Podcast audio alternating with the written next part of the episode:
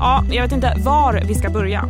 Det senaste dygnet har tre personer dödats i den våldsvåg som fullkomligt gripit tag i Sverige. Två skjutningar i Stockholmsområdet och en explosion i Uppsala. Dagens avsnitt fokuserar helt och hållet på det här. Vad som har hänt och vad regeringen gör för att stoppa våldet. Som vanligt får du även de allra senaste nyheterna. Jag heter Sally Sjöberg. Först så ska vi välkomna Expressens krimreporter Kim Malmgren. Hej Kim. Hej. Ja, jag vet inte vad jag ska säga mer än eh, vad, vad är det som händer? Vad, hur reagerar du på det senaste dygnet?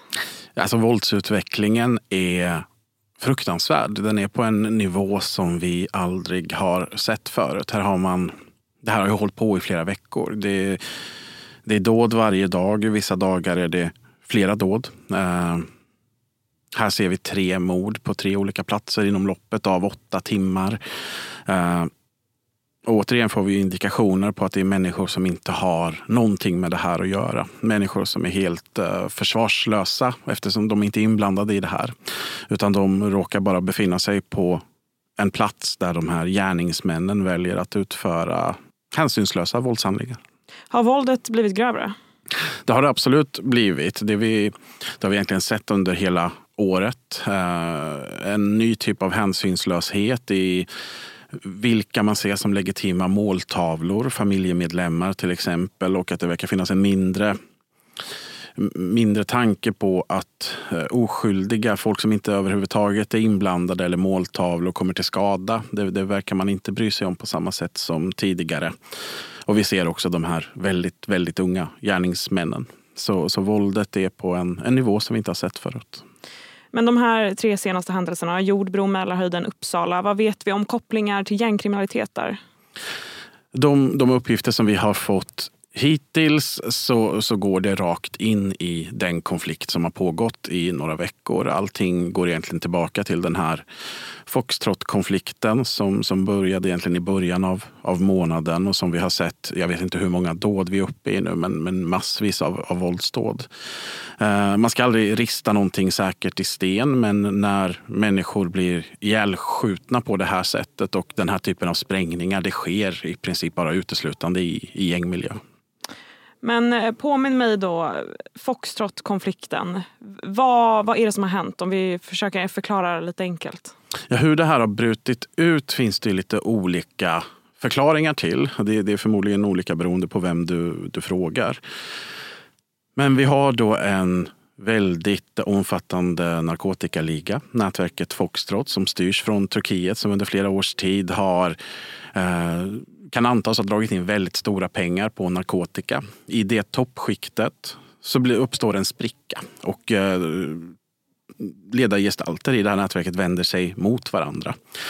Och vi, vi, vi, ser en del eh, händelser i Turkiet, eh, bland annat en väldigt uppmärksammad skjutning i Istanbul när, som kanske är något sorts startskott här. Men sen ser vi framför allt då mordet på Ismail Abdos mamma i Uppsala eh, för några veckor sedan som det ultimata startskottet i Sverige. Eh, och Ismail Abdo är då en av ledarfigurerna på, i den här utbrytarfalangen som har vänt sig mot nätverk Foxtrot och Rawa Majid. Vi ska snart fråga Kim hur våldet kan stoppas. Men först en kort nyhetsuppdatering. Världsnaturfonden avråder konsumenter från att köpa och äta strömming och sill från Östersjön och Bottniska viken. Det skriver de i sin fiskguide för 2023. Anledningen är att fisken minskat både i antal och i vikt och man hänvisar till bland annat överfiske som orsak till beslutet. Den som vill köra A-traktor i vinter behöver investera i nya däck. Från och med den 1 december blir nämligen krav på vinterdäck för A-traktorerna. Det vill säga att A-traktorerna får samma regler som personbilar. Även tidigare år har reglerna för A-traktorer skärpts. Från och med den 31 augusti gäller bland annat bälteskrav. Det blir en fjärde säsong för HBOs populära serie True Detective med start den 14 januari nästa år. Den nya säsongen som utspelar sig i Alaska kommer i sex avsnitt och heter True Detective Night Country. Huvudrollerna spelas av Jodie Foster och före detta proffsboxaren och världsmästaren Callie Reese.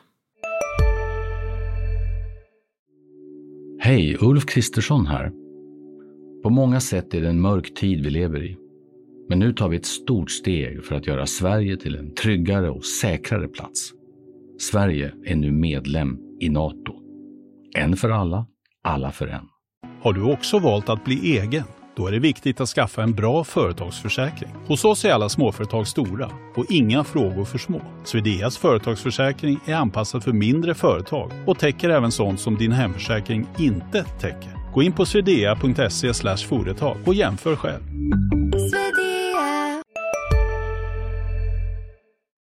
Nu tillbaka till Kim. Så de som blir skjutna nu det är liksom de två olika sidor i Foxtrot eh, som är måltavlor då eller? Precis, på, på ett eller annat sätt. Och det, all, allra helst skulle de nog vilja komma åt varandra, de här människorna i ledarskiktet. Men de finns förmodligen i Turkiet på olika platser. De, de ligger lågt för de vet att de har en otrolig hotbild mot sig.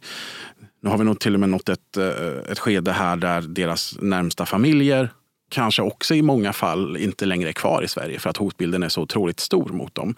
Men de vill fortfarande utföra dåd mot varandra och då hittar man folk längre bort. Det, det kan vara eh, släktingar eller eh, ingifta släktingar som finns betydligt liksom längre bort. Man har inte lika stark relation med de här personerna.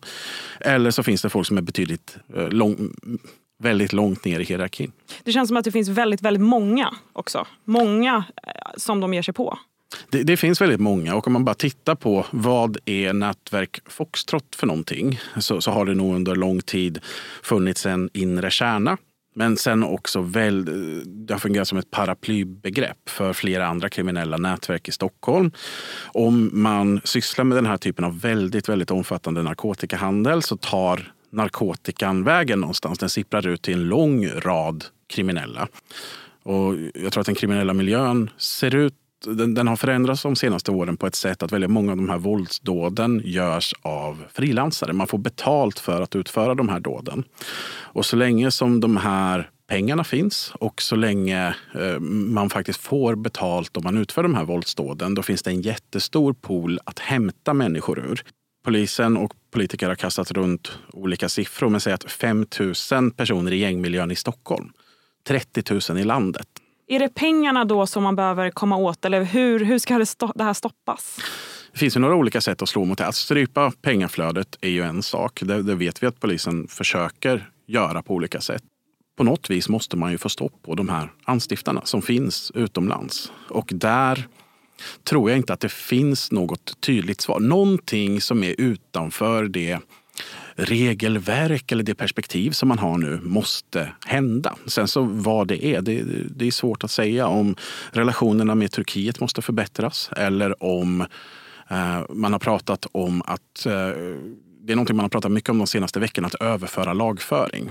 Att man tar fram färdiga utredningar i Sverige mot de här personerna. Eh, man plockar ut de allra bästa brottsmisstankarna, de allra nyaste brottsmisstankarna, brott som har begåtts när personerna i fråga har varit i Turkiet. Och sen så paketerar man det på enklast möjliga pedagogiska sätt så att Turkiet egentligen bara ska behöva köra de här papperna genom systemet för att få till en fällande dom.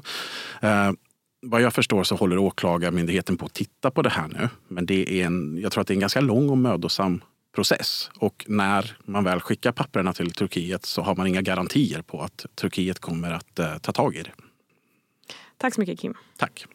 Strax ska vi prata med politikreporten om hur regeringen jobbar mot det här. Men först blir det fler nyheter.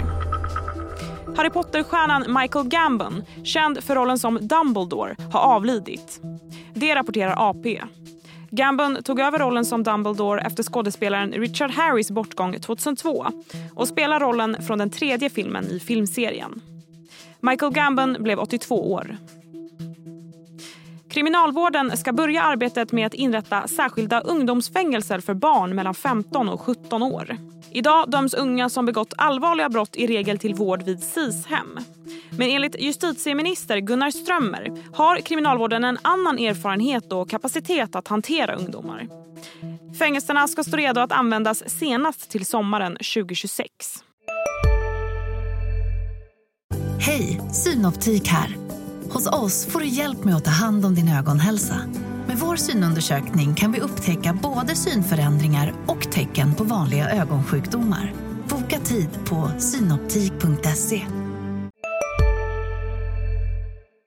Nu blir det mer politik.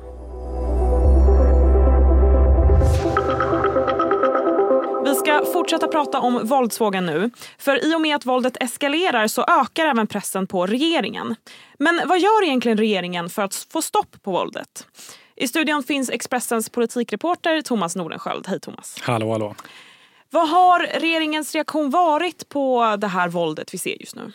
Nej, men det har väl varit eh, ändå rätt mycket som förväntat egentligen. Alltså, det låter rätt mycket som det har gjort under de senaste åren när det har skett såna här eh, allvarliga dåd och det har varit våldsvågor även tidigare, även fast den här sticker ut. Eh, nej, men det talas om en, liksom, det som en djupt tragisk utveckling och Gunnar Strömmer liksom pratar nu om att mobilisera systemets hela kraft och så.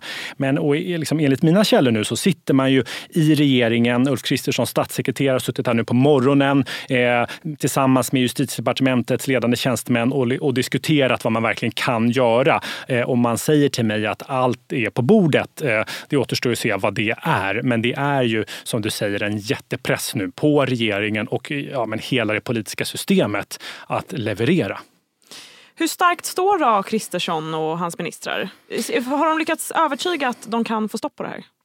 Nej, men man kan väl säga att liksom det är, regeringen sätts ju verkligen på prov nu. Eh, det är inte så att det har varit lugnt fram tills nu under det här året utan det har varit koranbränningar och annat. Men, men eh, man kan väl säga att Ulf Kristersson än så länge inte riktigt lyckats kliva fram.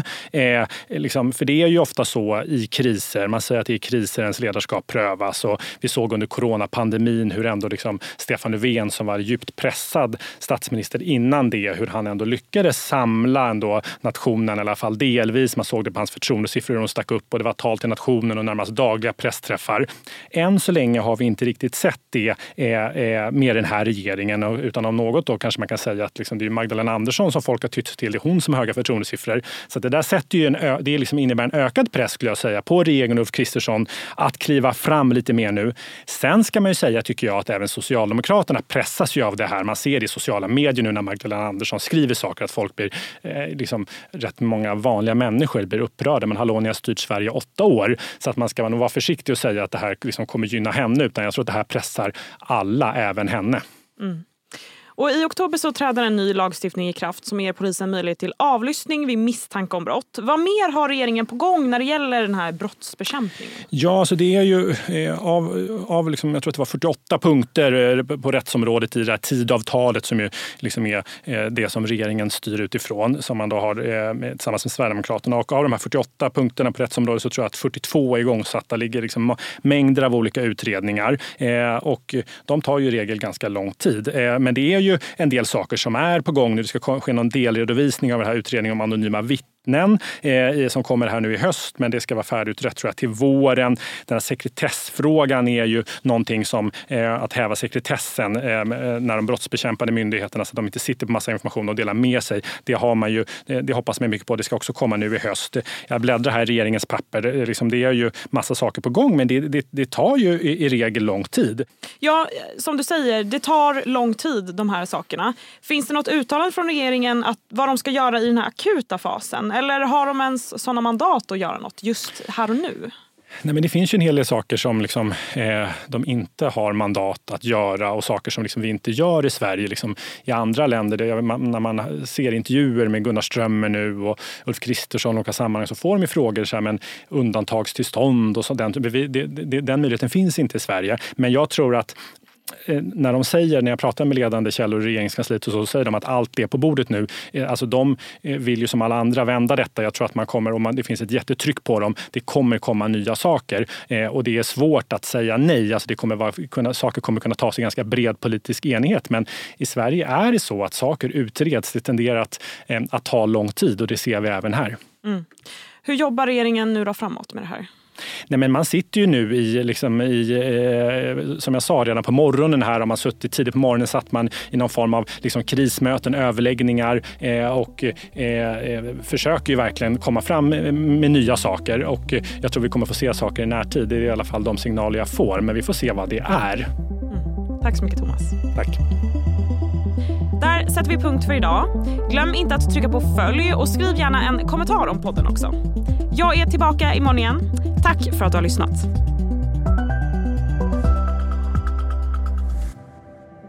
Du har lyssnat på en podcast från Expressen. Ansvarig utgivare Klas Granström